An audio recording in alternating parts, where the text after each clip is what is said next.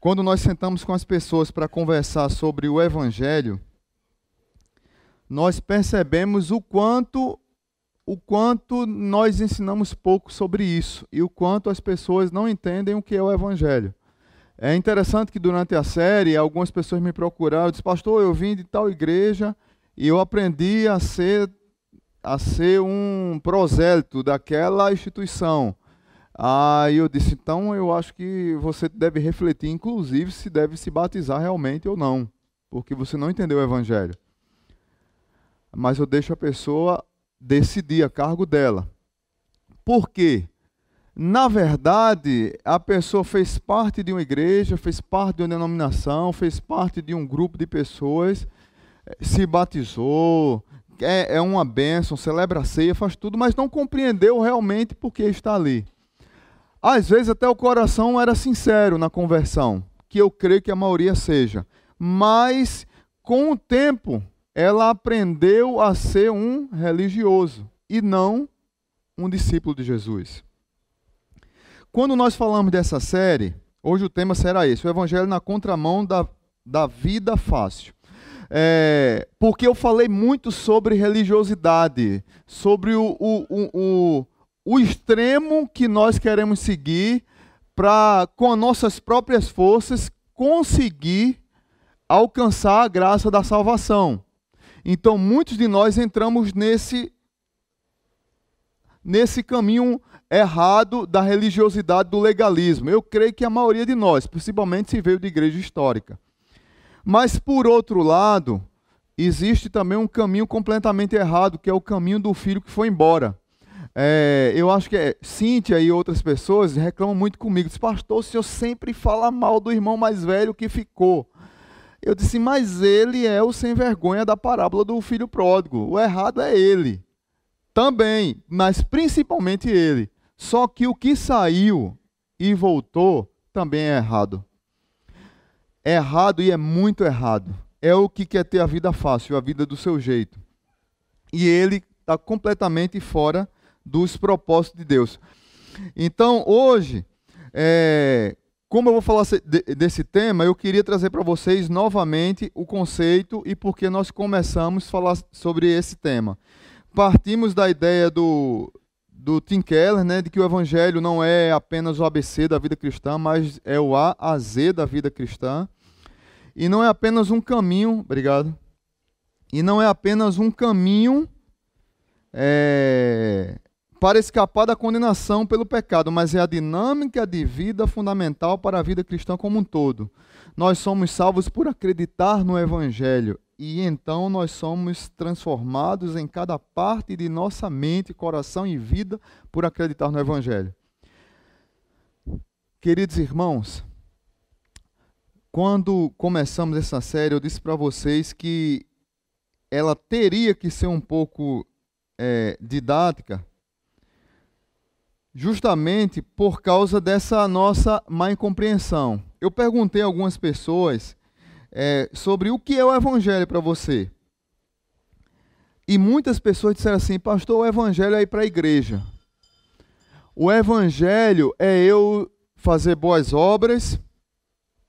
O Evangelho é eu juntar algumas coisas e dar aos mais necessitados. Eu fazendo isso, eu alcanço a salvação. Como isso é forte, inclusive ainda no meio evangélico. Como isso não tem nada a ver com o Evangelho. A palavra de Deus nos ensina que nós somos salvos pela graça, Efésios capítulo 2, não é isso? E não vem de nós, é dom de Deus, não de obras para que ninguém se glorie. E a própria palavra de Deus nos ensina que as boas obras foram criadas de antemão para que nós andássemos nelas. O fato de fazer alguma coisa boa é consequência de que o Evangelho entrou na minha vida.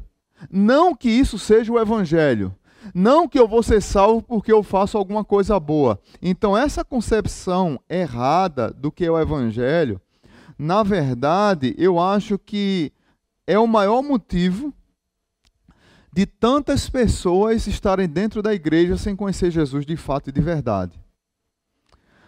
Não é à toa que muitas igrejas se preocupam tanto em brigar por cargos e posições e pouco em transmitir o evangelho, porque eles não conhecem o evangelho, vai transmitir o quê? Brigar por poder e não transmite o evangelho. Vai transmitir o quê se não tem o evangelho? Então nós precisamos entender, ou briga por quem faz mais alguma coisa, como eu já falei aqui, o ativista, o que faz mais coisas, o que serve mais, o que tem o melhor coração, o que doa mais. Está errado do mesmo jeito.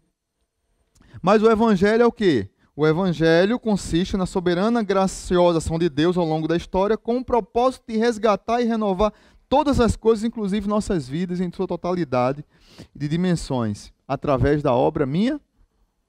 Não, através da obra de Cristo. O evangelho engloba tudo na minha vida. Se o evangelho me alcançou, muita coisa deve ser transformada. Essa semana nós tivemos duas notícias chocantes no mundo, digamos, cristão. Uma foi de um bispo aqui de Caicó, na festa de uma santa, que disse que o homossexualismo é um dom de Deus.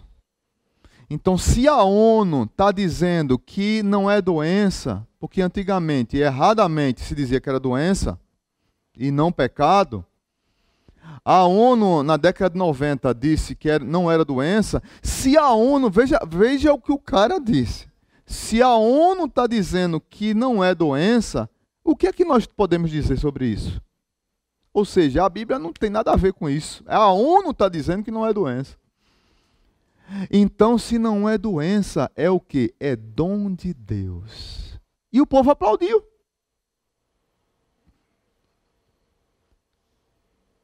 E no meio evangélico tem gente que aplaude esse tipo de discurso.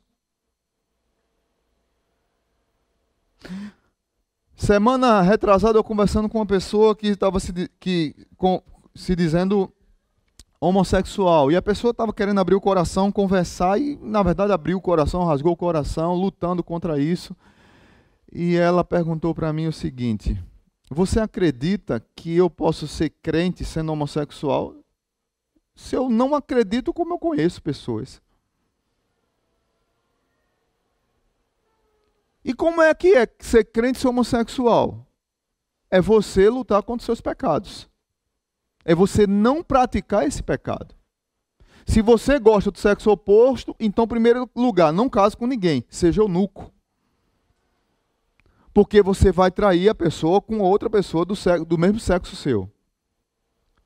Segundo lugar, lute como se fosse um pecado, como um adúltero luta contra o pecado. Como um fofoqueiro luta para segurar a língua dele. Como um legalista luta para segurar a língua dele e acusar os outros. Como um mentiroso luta contra a mentira. O problema é que nós damos muito ibope para o homossexualismo, e não o classificamos simplesmente como a Bíblia se classifica, como um pecado. Agora, do mesmo jeito que tem adúltero na igreja, mentiroso, fofoqueiro, ladrão, trambiqueiro, enrolão na igreja, que luta contra isso, um homossexual pode estar na igreja e lutar contra isso. A pessoa viu uma luz de graça no final e disse: então quer dizer que se eu me converter de verdade, eu posso lutar contra isso? Pode. O evangelho pode mudar a tua história. O evangelho pode mudar a tua história.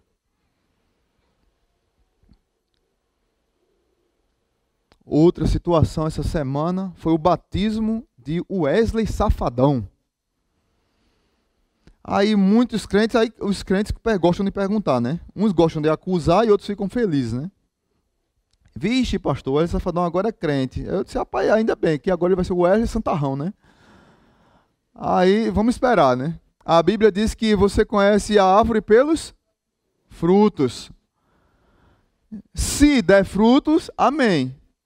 Se não der, aí a gente pode julgar. Agora, hoje a gente não pode julgar. Eu não sei se ele converteu ou não. Quem sou eu para julgá-lo? Agora, se ele se converteu de verdade, ele tem que mudar de vida. E a igreja não deve estar fazendo propaganda da conversão dele para tentar atrair pessoas, porque se ele se converteu de verdade, a primeira coisa que ele tem que fazer é deixar de cantar a promiscuidade que ele canta. Ele só canta sobre adultério, sobre traição, sobre mentira, sobre estupro, tudo que não presta ele canta e defende. Então, se ele se converteu de verdade, ele tem que deixar isso. Isso não quer dizer que não tenha outros músicos que cantam músicas que não tem nada a ver com isso, mas são cristãos, como por exemplo no Roupa Nova tem 3 evangélicos, mas as músicas de Roupa Nova não entram nessa linha aí. Por que eu estou falando isso? Porque o meio evangélico fica tentando resolver o mundo, mas a sua própria vida está mal resolvida, porque não compreendeu o que é graça, não compreendeu o que é o evangelho, e nós vivemos, parece que, em busca de um espaço, de uma oportunidade para estar julgando tudo e todos, e não somos luz do mundo, nem sal da terra, que fomos chamados para ser. Se o evangelho entrou na minha vida, ele tem que me transformar. Então hoje, para a última mensagem, eu queria trazer para vocês um tema, esse tema que eu falei, o evangelho na contramão da vida fácil, mas na verdade o cerne do que eu vou falar hoje é sobre liberdade. Esse homem aí, Franklin Delano Roosevelt, numa situação de uma reunião num congresso americano no início da Segunda Guerra Mundial, ele disse uma coisa interessante. Ele disse que quando acabar a guerra, ele queria ver impregnado na mente humana 4 tipos de liberdade. A liberdade para falar, a liberdade para adorar, a liberdade das necessidades e a liberdade do medo. Porque o mundo vivia uma situação complicada. E ele, quando disse isso, ele era o presidente dos Estados Unidos. É interessante que hoje, muito do que ele falou, nós vivemos. Nós falamos... E falamos muita besteira, o Facebook está aí para comprovar isso. E crente ama falar besteira em Facebook, não sei porquê. Principalmente os que gostam de zoeira calvinista. Liberdade para adorar. Nós temos liberdade para adorar, principalmente no nosso país. Nós temos liberdade de algumas necessidades, apesar de tem muita gente aí em muitos países que sofrem com isso. E nós temos liberdades para enfrentar o medo. Mas tem uma liberdade que faltou ele falar. E é que o ser humano precisa se libertar de si mesmo e da tirania de sua natureza pecaminosa. Quem quer viver uma vida fácil não compreendeu o evangelho. Esse discurso barato, hipócrita, mentiroso, de eu já sou salvo, salvo para sempre, a graça desse... Não é que está errado teologicamente isso. Eu sou salvo, a graça de Deus me salvou, então eu vou viver a vida do meu jeito. Essa pessoa não compreendeu o evangelho. É uma pessoa mentirosa, hipócrita, que vive uma vida dupla, que vive uma vida desregrada e que não olhou para a sua própria vida como uma pessoa que precisa ser transformada dia a dia. Eu vou viver do meu jeito, pastor, porque eu já estou salvo mesmo. O cara é bom de teologia e ruim de vida. A cabeça dele está boa. O crente não perde salvação. Está certíssimo. Crente foi abençoado pela graça de Deus. Está corretíssimo. Agora, crente que vive uma vida dupla, pecaminosa, a minha pergunta é, será que ele é crente mesmo? Não existe sacrifício para ser salvo da nossa parte.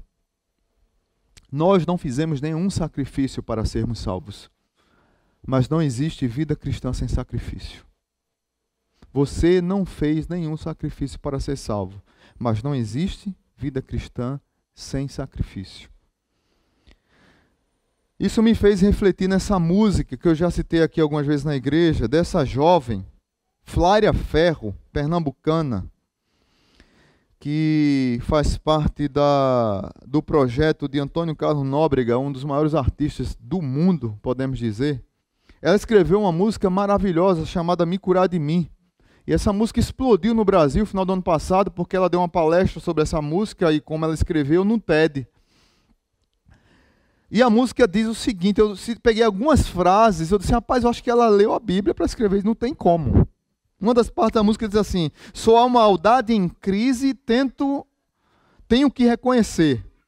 As fraquezas de um lado que nem todo mundo vê. Fiz em mim uma faxina e encontrei no meu umbigo o meu próprio inimigo que adoece a minha rotina. E aí o refrão, eu quero me curar de mim, quero me curar de mim, quero me curar de mim. O ser humano é esquisito, ele é armadilha de si mesmo.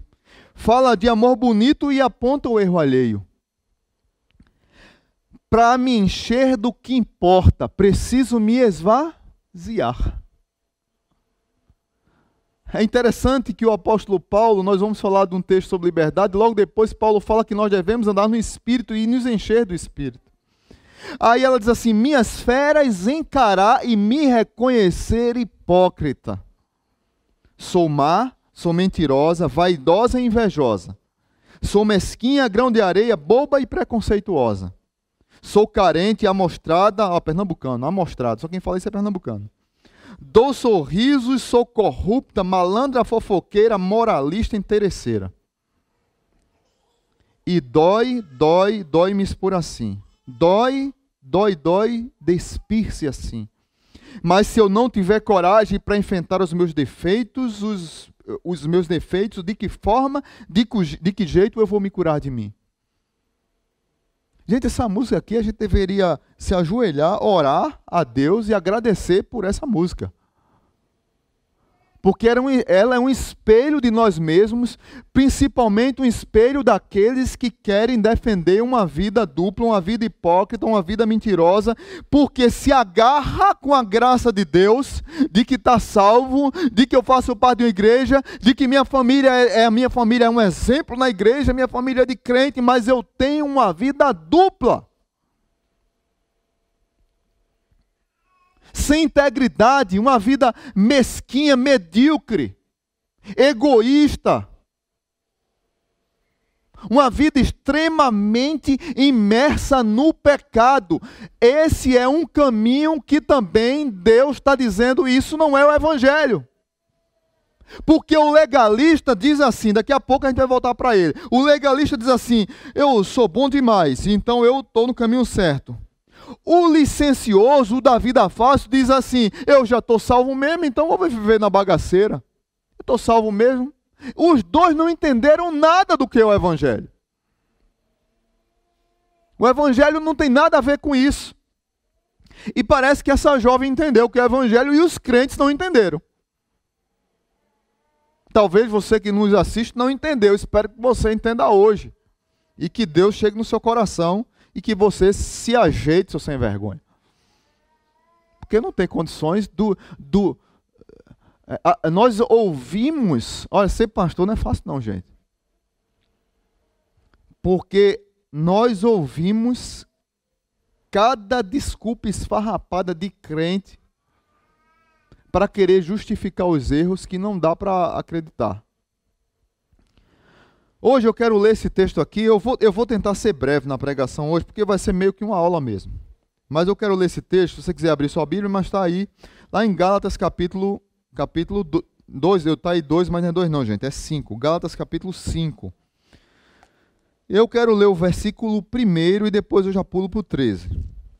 O verso 1 do capítulo 5 diz assim, foi para a liberdade que Cristo nos libertou. Portanto, permaneçam firmes e não se deixem submeter novamente a um jugo de escravidão. Paulo, quando escreve a sua carta à igreja da Galácia, eu já disse para vocês, naquela briga lá de Pedro com Paulo, que ele escreve porque os crentes haviam se convertido e estavam ouvindo a conversa de alguns judeus fariseus, de alguns falsos mestres da lei, de alguns... esqueci agora o nome do grupo que perseguia Paulo, me ajudem aí. Judaizantes, obrigado Elber. Os judaizantes chegavam lá e diziam, olha, Paulo está pregando o evangelho para vocês que só Jesus salva, só ele salva, mas vocês têm que saber que além de Jesus, vocês têm que cumprir a lei, veja bem, cumprir a lei para ser salvo, E vocês têm que guardar os dias sagrados, vocês têm que cumprir as leis cerimoniais, vocês têm que serem circuncidados, senão vocês não são salvos. Ou seja, só Jesus não serve.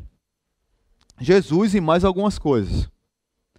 Aí o licencioso, o de vida fácil, diz assim, como Paulo diz, olha, vocês não podem mais viver sobre o jugo da escravidão da lei. Paulo não está falando mal da lei. Paulo está dizendo o seguinte, que o jugo da lei me põe um peso para que eu seja salvo, mas a graça de Deus em Cristo que cumpriu a lei tira esse peso. Ou seja, que peso é esse? Da culpa. Na cruz de Cristo eu sou liberto da culpa do pecado, da condenação do pecado. Eu não preciso cumprir a lei para ser salvo. Isso não quer dizer que a lei é má. Porque o licencioso de vida fácil, ele olha e diz assim, eu vou viver uma vida desregrada mesmo. E a teologia do Zeca Pagodinho. Deixa a vida me levar, vida leva eu. Não é assim? Deixa a vida me levar. A música é linda, eu gosto demais daquela música. Mas a teologia dela é complicada. Tem muito crente que vive essa música e acha que glorifica a Deus. Porque está dizendo assim, a lei, para que lei? Aí Paulo continua no verso 13. Irmãos, vocês foram chamados para a liberdade, mas não usem a liberdade para dar ocasião à vontade da carne. Ao contrário, sirva uns aos outros mediante o amor. Toda a lei se resume num só mandamento, ame seu próximo como a si mesmo. Mas se vocês se mordem e se devoram uns aos outros, cuidado para não se destruírem mutuamente. Obrigado, Tânia. 3 lições aqui para mim e para a sua vida. Primeiro, nós somos livres do pecado. Quando Deus nos salvou, através de Cristo na cruz, o Calvário, quando Paulo está dizendo para a igreja da Galácia que eles são livres, Paulo está dizendo que vocês são livres do pecado e não para pecar. O que aconteceu é que um grupo de religiosos dizia, Paulo, esse ensino da graça pode ser até bom, mas tem um risco, Paulo. Qual é o risco? Os que não compreenderem vão achar que nós não precisamos mais de parâmetros para a vida. Vão achar que nós não temos que seguir mais um caminho seguro. Vão viver a libertinagem. É como se estivéssemos voltando lá para o livro de Juízes, aquele ciclo lá de Juízes, de que o povo abandonou a Deus, nasceu uma geração que não conhecia o Senhor, deu as costas para Deus e Deus teve que mandar uma nação para subjugar o povo de Israel. O povo se arrependeu, aí Deus manda um juiz para libertar o povo. Aí daqui a pouco o juiz morre, aí o povo dá as costas para Deus novamente. Os da Galácia ficaram preocupados e até quero defendê-los, que eles não estavam errados totalmente. Aqui não é os judaizantes, eram os crentes sérios que estavam preocupados com esse tipo de ensino. Porque eles também não compreendiam a graça. Mas eu aprendi uma coisa e quero dizer para vocês que nós não podemos deixar de ensinar a verdade, porque tem pessoas que pegam a verdade e transformam em mentira. E Paulo tinha esse pensamento. Paulo disse, não, eu tenho que ensinar que eles estão livres do pecado, eles foram perdoados, eles foram lavados pelo sangue do Cordeiro, eles foram libertos da culpa do pecado, eles foram libertos do domínio do pecado, da condenação do pecado. Mas isso não me dá passaporte para eu viver uma vida de pecado. Essa é a compreensão errada que essa turma tem. Eles usaram da liberdade para dar ocasião à carne. Liberdade não quer dizer libertinagem. Liberdade não quer dizer licenciosidade. Nós vivemos numa geração evangélica que tem cada argumento, irmãos. A turma tem cada argumento para viver uma vida de libertinagem. Cada argumento para ter uma vida dupla. Cada argumento para ter um namoro impuro. Cada argumento para ter um casamento contrário à palavra de Deus. Cada argumento para dizer, não, daqui a pouco, não é brincadeira não, daqui a pouco você vai ver no meio evangélico a maconha gospel, a cocaína gospel, o crack gospel, vai ter daqui a pouco, não vai demorar muito, se não já tem. Porque tudo se tem um argumento para eu ter uma vida devassa, promíscua, errada, dupla, mentirosa. Tudo eu uso como argumento da graça de Deus ao meu favor para eu ter uma vida libertina. E parece que nós aceitamos isso como se nada tivesse acontecido. As pessoas já chegaram para mim e disseram, pastor, assim, o meu amigo estava pensando em dar um presente para o seu cônjuge e veio me pedir opinião. O que é que eu dou para o meu amor? Aí eu disse, qual é o problema? Você ajudar o seu amigo, dar um problema para a esposa dele. Não, é esposo. Eu disse, se ele pediu a sua opinião para dar sugestão do que ele deve comprar para o marido dele, é porque você tem uma vida que compactua com aquela vida que ele tem. É o que que tem, pastor? Muita coisa, minha irmã. Muita coisa, meu irmão. Já conversei com jovens que diziam assim, ah, pastor, o que é que tem eu viver transando com as minhas namoradas? Porque eu tenho que experimentar antes. Se eu não gostar, acaba. Se eu não gostar, acaba. Isso é um argumento de um cabra safado. Eu estou falando igual a pernambucano agora. E não é porque eu tenho filha, não. Porque eu tenho um filho também, eu ensino a ele correto. E isso é um argumento de um cabra safado. De um mentiroso, um safado dentro de uma igreja. Mas eu já ouvi esse argumento aqui na igreja. Se eu não experimentar, depois se eu casar, não gostar, não dá para acabar mais. Um cabra que tem um pensamento desse, se a menina se libertou dele, ela deve glorificar a Deus, porque um bandido desse não merece casar com uma mulher séria, não. Não, mas aí eu já ouvi pai dizer assim, segura suas cabritas, porque os meus bodes estão soltos. Isso é um pai bandido. Dentro da igreja a gente escuta esse tipo de argumento. Que evangelho é esse, gente? Que argumento é esse? Onde é que vamos chegar no meio? Que tipo de igreja é essa? Nós compactuamos com tudo que é errado e achamos que tudo está certo. E aplaudimos. E soltamos fogos. Paulo diz, não use da liberdade para dar ocasião à carne. A ocasião aqui é uma coisa estratégica. Planejada, é a ideia aqui militar, de que os militares, eles aproveitavam a oportunidade para fazer um ataque. Paulo está usando a palavra ocasião como uma estratégia militar para eu pecar. Eu me aproveito estrategicamente da graça de Deus, eu me aproveito da ocasião maravilhosa de que eu já sou salvo, para eu montar a estratégia do pecado. Paulo está dizendo, cara, não faça isso. Porque a carne, a carne aqui não é carne de comer, a ideia aqui é de natureza humana, natureza pecaminosa. A nossa natureza humana é pecaminosa.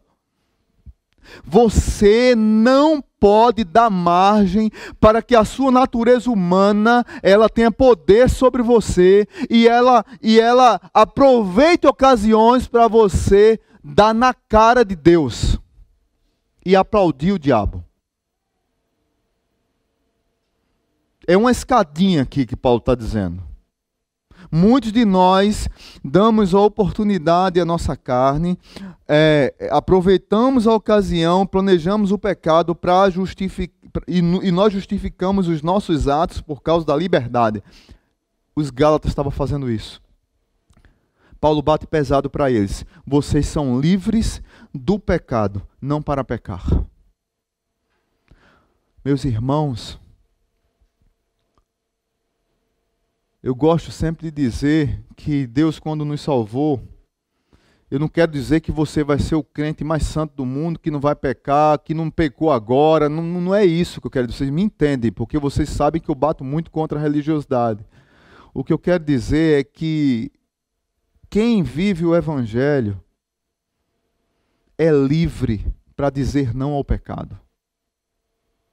Quem é escravo do pecado é servo do pecado, não consegue dizer não, ele é escravo do pecado. Mas se o Evangelho entrou na minha vida, eu sei dizer não ao pecado. Segunda lição que Paulo nos traz está relacionada a relacionamentos. Nós somos livres para viver relacionamentos sadios. Paulo diz, ao contrário, sirvam uns aos outros mediante o amor. Toda a lei se resume num só mandamento: ame seu próximo como a si mesmo. Mas se vocês se mordem, se devoram uns aos outros, cuidado para não se destruírem mutuamente. É interessante aqui, porque eles estavam lá vivendo uma briga, tanto de relacionamentos, que Paulo lhes convida a ter uma vida sadia nos relacionamentos, mas Paulo, ele está tão chateado com a imposição dos legalistas, lá no verso 11, se você quiser ver, de Gálatas 5, diz assim, irmãos, se ainda estou pregando a circuncisão, 11 não, perdão, 12, não, o 11 também, o 11 é para você compreender melhor. Irmão, se ainda estou pregando a circuncisão, por que continuo sendo perseguido? Neste caso, o escândalo da cruz foi removido. Quanto a estes que os perturbam, quem dera que se castrassem. Paulo, ele tem uma explosão de ira. Ele diz assim, olha, essa turma que fica aí pregando essa religiosidade mentirosa também, o outro extremo, eles não falam tanto de circuncisão? Então que eles se castrem logo, eles não façam só a operação de fimose, não. Tire tudo. Paulo está revoltado com os caras. Não é uma briga pessoal com eles, é porque Paulo tem tanto amor ao ensino da palavra, tanto amor à igreja de Deus que estava sendo destroçada, os relacionamentos estavam acabando, começou uma briga de crente com crente, você é santo, eu sou mais santo que você, porque eu sou circuncidado. Você é um crente fraco, porque você não obedece à lei. A igreja começou a brigar entre si, que Paulo, em favor da igreja, ele dá uma palavra dura para os judaizantes. Vocês não querem circuncidar? Circuncide não, se castrem logo. Porque às vezes, por causa de um ensino, por causa de uma ideia diferente que um tem contra o outro, nós, no lugar de servir e amar, nós começamos a brigar. Nós, porque discordamos um do outro, como eu falei aqui na ceia, nós paramos de vir para a igreja. Nós queremos viver como o time moderno dos desigrejados. Para que igreja? Para que comunidade? A comunidade eu tenho que prestar conta. Comunidade, as pessoas começam a saber quem eu sou. Comunidade, participar de uma célula, eu sou muito santo. Porque se eu participar de uma célula, na verdade eu não sou muito santo, eu sou muito pecador. E se eu participar de uma célula, eu vou começar a me revelar. Mas tem gente que é tão à toa que na célula se esconde.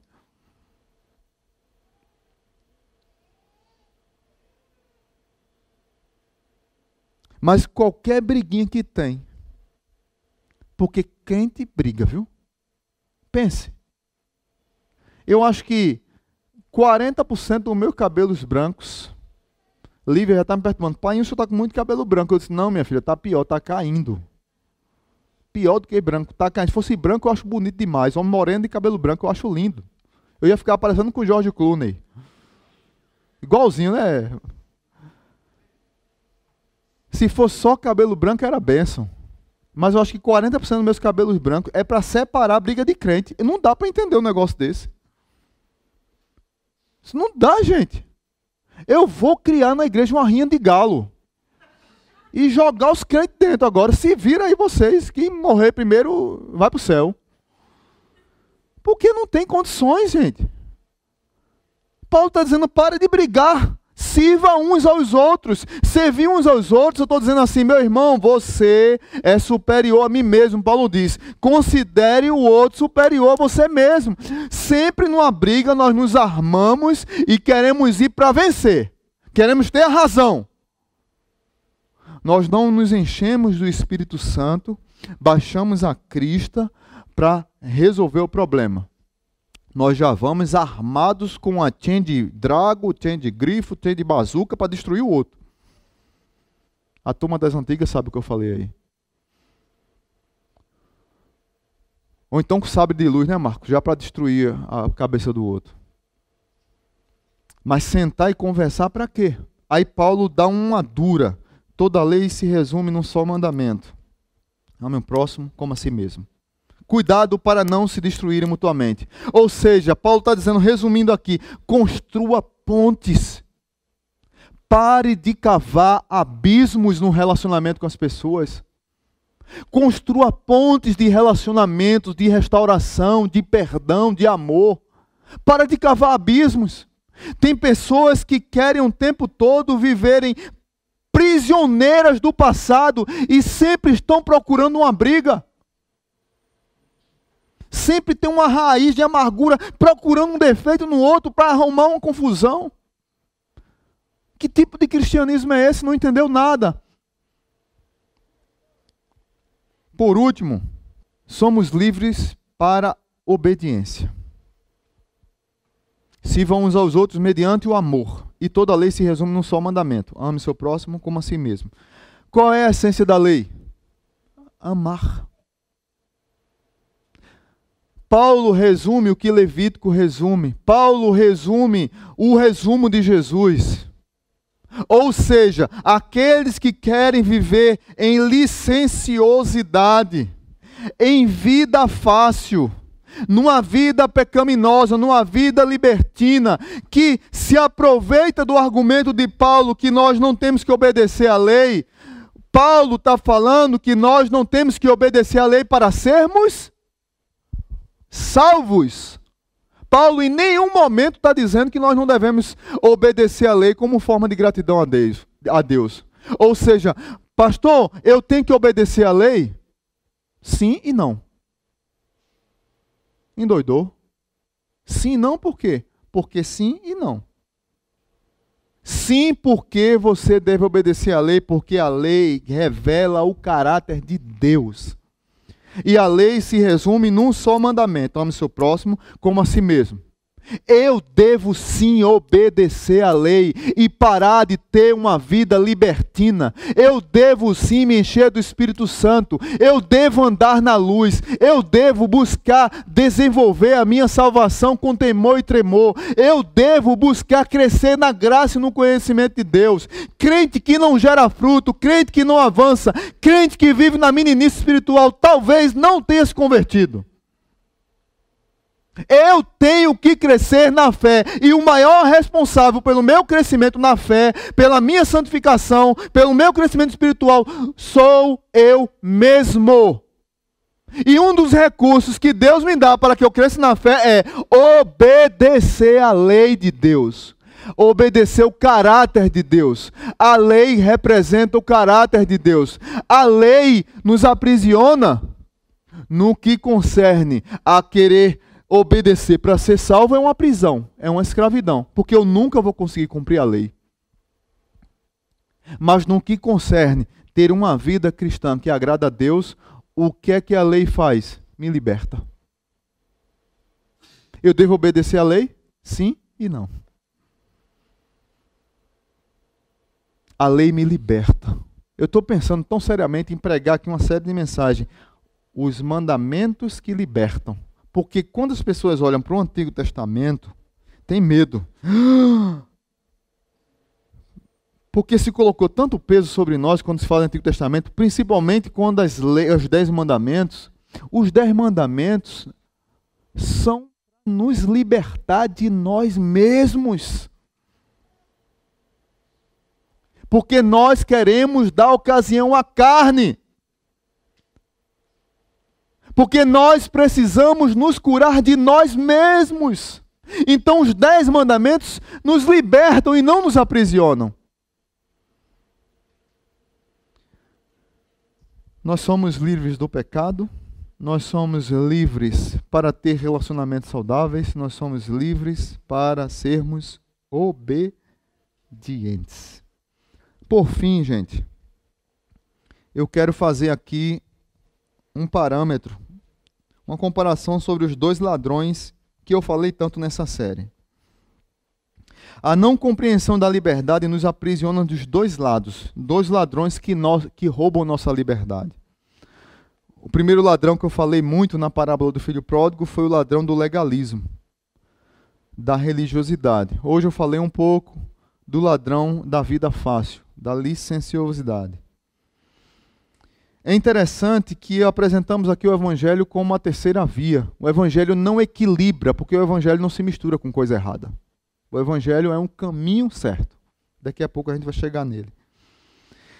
Mas antes de falar aqui algumas coisas comparando, eu quero trazer uma reflexão para vocês. Quando vamos para o extremo do legalismo, de que eu quero ser mais santo do que os outros, de que eu sou superior aos outros. Na verdade, eu quero agradar quem? Hein? Quando eu quero ser superior aos outros, quando eu quero dizer, eu consegui a minha salvação, porque eu sou um crente obediente, eu sou o melhor de todos os crentes, eu sou aquele irmão sem vergonha lá, eu não peco aquele pecado. Você nunca ouviu isso, né? Só eu que ouvi isso. Esse irmão legalista, ele quer agradar a quem? A si mesmo. Aí o outro que é hedonista, que quer viver uma vida pecaminosa, que vai para o outro extremo, diz, ah, já estou salvo, então eu vou aproveitar. Já estou salvo, eu vou aproveitar. É boate num dia, forró no outro. É, pagode no outro dia eu deixo minha esposa e vou pegar as minas da faculdade, no outro dia tem a mina do trabalho, é assim. Eu vou aproveitar a minha vida. Ele quer agradar quem? Quem é o Deus dele? É ele mesmo. Os 2 adoram a si mesmos. Não conheceram o Evangelho. O crente legalista é um auto-adorador. O crente licencioso é um auto-adorador. Então eu quero trazer aqui algumas lições desses dois ladrões que roubam nossa liberdade. O legalista, ele foca em cumprir regras e normas. Ele acha que vai ser a melhor pessoa do mundo se fizer isso. O licencioso vive sem compromisso, o outro extremo. Para que compromisso com a igreja? Para que compromisso com a vida? Para que compromisso com o próximo? Para que compromisso com a palavra de Deus e com o próprio Deus? Não preciso disso. E o outro quer cumprir tudo achando que vai ser salvo. A motivação do legalista é se eu fizer, se eu cumprir as regras, eu sou aceito. A motivação do licencioso é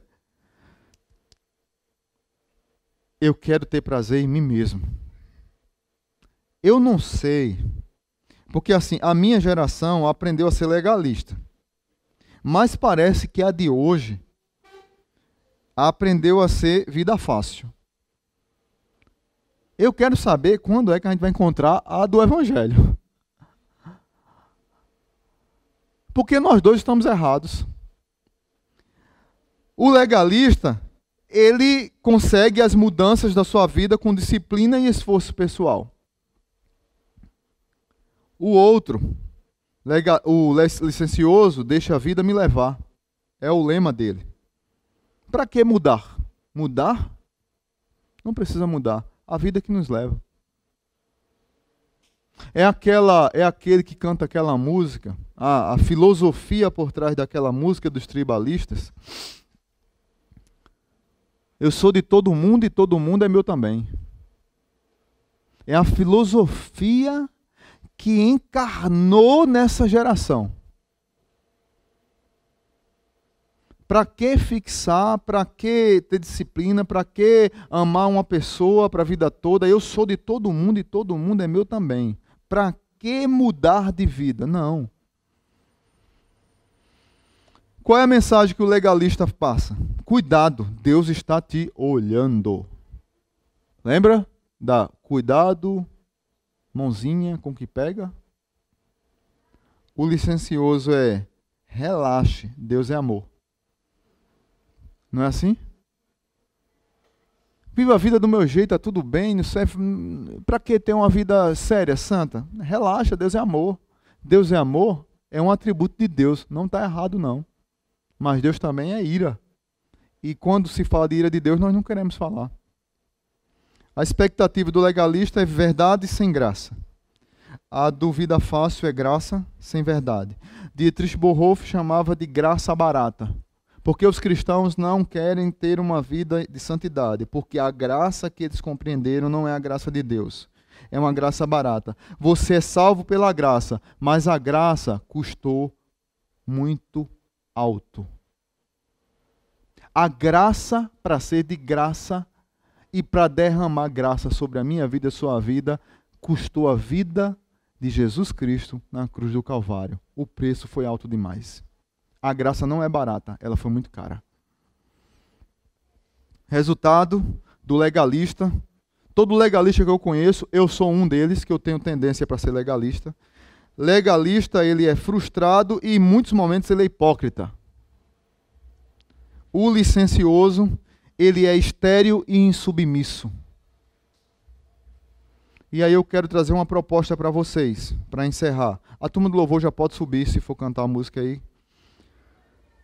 A proposta correta é essa, do Evangelho. O foco do Evangelho é rendição ao amor de Deus. Renda-se ao amor de Deus. Talvez você que está aqui, que acompanhou essa série, que está nos acompanhando na internet, você pode estar num dos dois caminhos. Ou você é legalista, ou você está na vida licenciosa. Renda-se ao amor de Deus. A palavra de Deus diz que o amor de Cristo nos constrange. Renda-se a esse amor. A motivação para eu servir a igreja. Pode subir, viu, pessoal do louvor? Pode ficar à vontade. Já dedilhando aí, que a gente já está encerrando. Gratidão ao amor de Deus. Eu tenho que ser grato. O porquê eu faço para Deus? Porque eu sou grato. Eu não faço porque eu vou conquistar alguma coisa.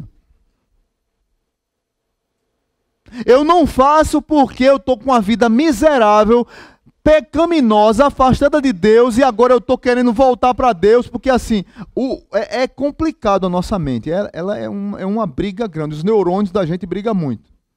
Eu faço para conseguir alguma coisa, aí eu estou errado e estou arrependido, eu quero voltar para Deus, na verdade eu não estou arrependido de verdade, eu faço algumas coisas que eu estou tão errado, eu faço para poder diminuir os meus pecados. Como tem uma missa na Igreja Católica, na quarta-feira de Carnaval. Chama quarta-feira de cinzas, não é isso? Quarta-feira de cinzas. Lá em Pernambuco é muito tradicional isso. Aí o padre vai lá e joga cinzas nas pessoas. Mas o intuito daquela missa é que eu vá para a igreja. O intuito correto, doutrinário da missa, é porque é o início da Quaresma, vai chegar perto, vai apontar para a paixão de Cristo. Mas na cabeça das pessoas que vão, não é essa. Você não está preocupado com Quaresma. A pessoa está preocupada porque ela passou, foi principalmente em Pernambuco, 4 dias na bagaceira do carnaval. Ela não sabe nem quem era ela nos 4 dias. Tem dia que se vestiu de mulher e saiu o homem, tem dia que a mulher se vestiu de homem e saiu, ficou com um, ficou com outro, transou com gato, cachorro, com todo mundo, usou todas as drogas, pico, tudo que imaginar. Aí na quarta-feira eu vou para a igreja, porque lá vai ter a missa da quarta-feira de cinzas, que eu vou ser perdoado dos meus pecados. Essa cultura chegou no meio evangélico. Do crente que tem uma vida dupla. E ele serve a Deus na igreja para pagar os seus pecados. Não por gratidão pelo que Deus fez por ele. Ele serve a Deus para esconder quem ele é. Como nós já tivemos que tirar pessoas aqui de alguns ministérios, com amor, mas infelizmente virou confusão, porque a pessoa tinha vida dupla e era apoiada por familiares e por amigos. Não uma, duas, mas eu já acho que já tive uns 10 casos desse aqui na igreja.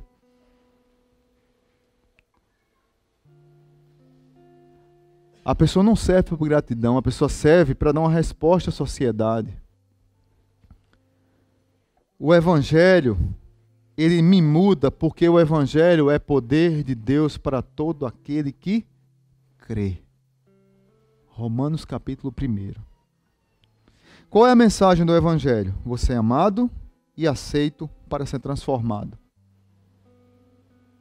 A mensagem do Evangelho não é, eu vou ser transformado primeiro, pastor, depois eu sou aceito por Deus. Não, você não consegue.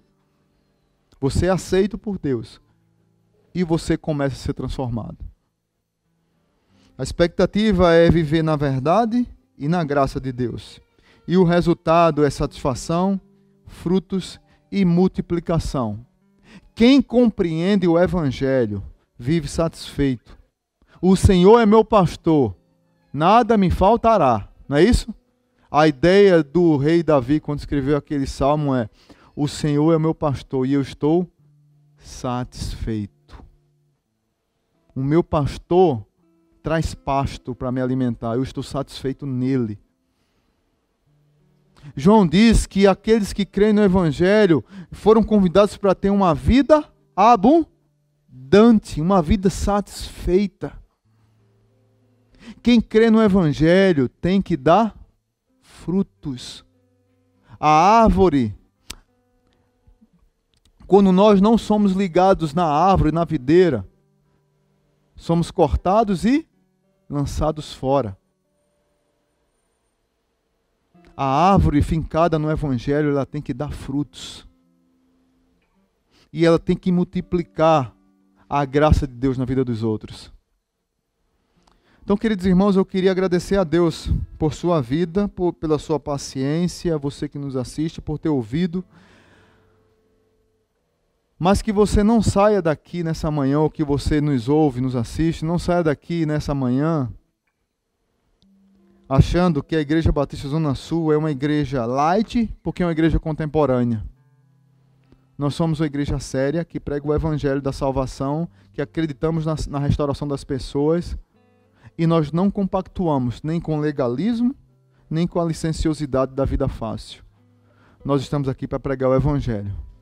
E eu creio plenamente que o Evangelho transforma vidas. Porque ele transformou a minha. Porque ele transformou a vida de muita gente que está aqui. Se você está longe do Senhor, está na hora de voltar. Se você está dentro da casa do Senhor, mas o coração está longe por causa do seu legalismo, também está na hora de voltar para casa, mesmo dentro da casa. É hora de voltarmos para o Evangelho. O Evangelho não é ABC, o Evangelho é o A a Z da vida cristã. Que Deus abençoe sua vida. Pai bendito, muito obrigado. Abençoa teu povo, tua igreja, abençoa essa manhã. Abençoa o almoço agora que teremos. Abençoa o restante de dia que teremos, os cultos logo mais à noite. E que saiamos daqui, ó Pai, desafiados a ter uma vida de integridade, santa, mesmo pecadores como somos. Buscando viver dentro da Tua Palavra, corrigindo a rota o tempo todo, porque a nossa carne sempre está em busca de uma ocasião para zombar da liberdade que nós temos.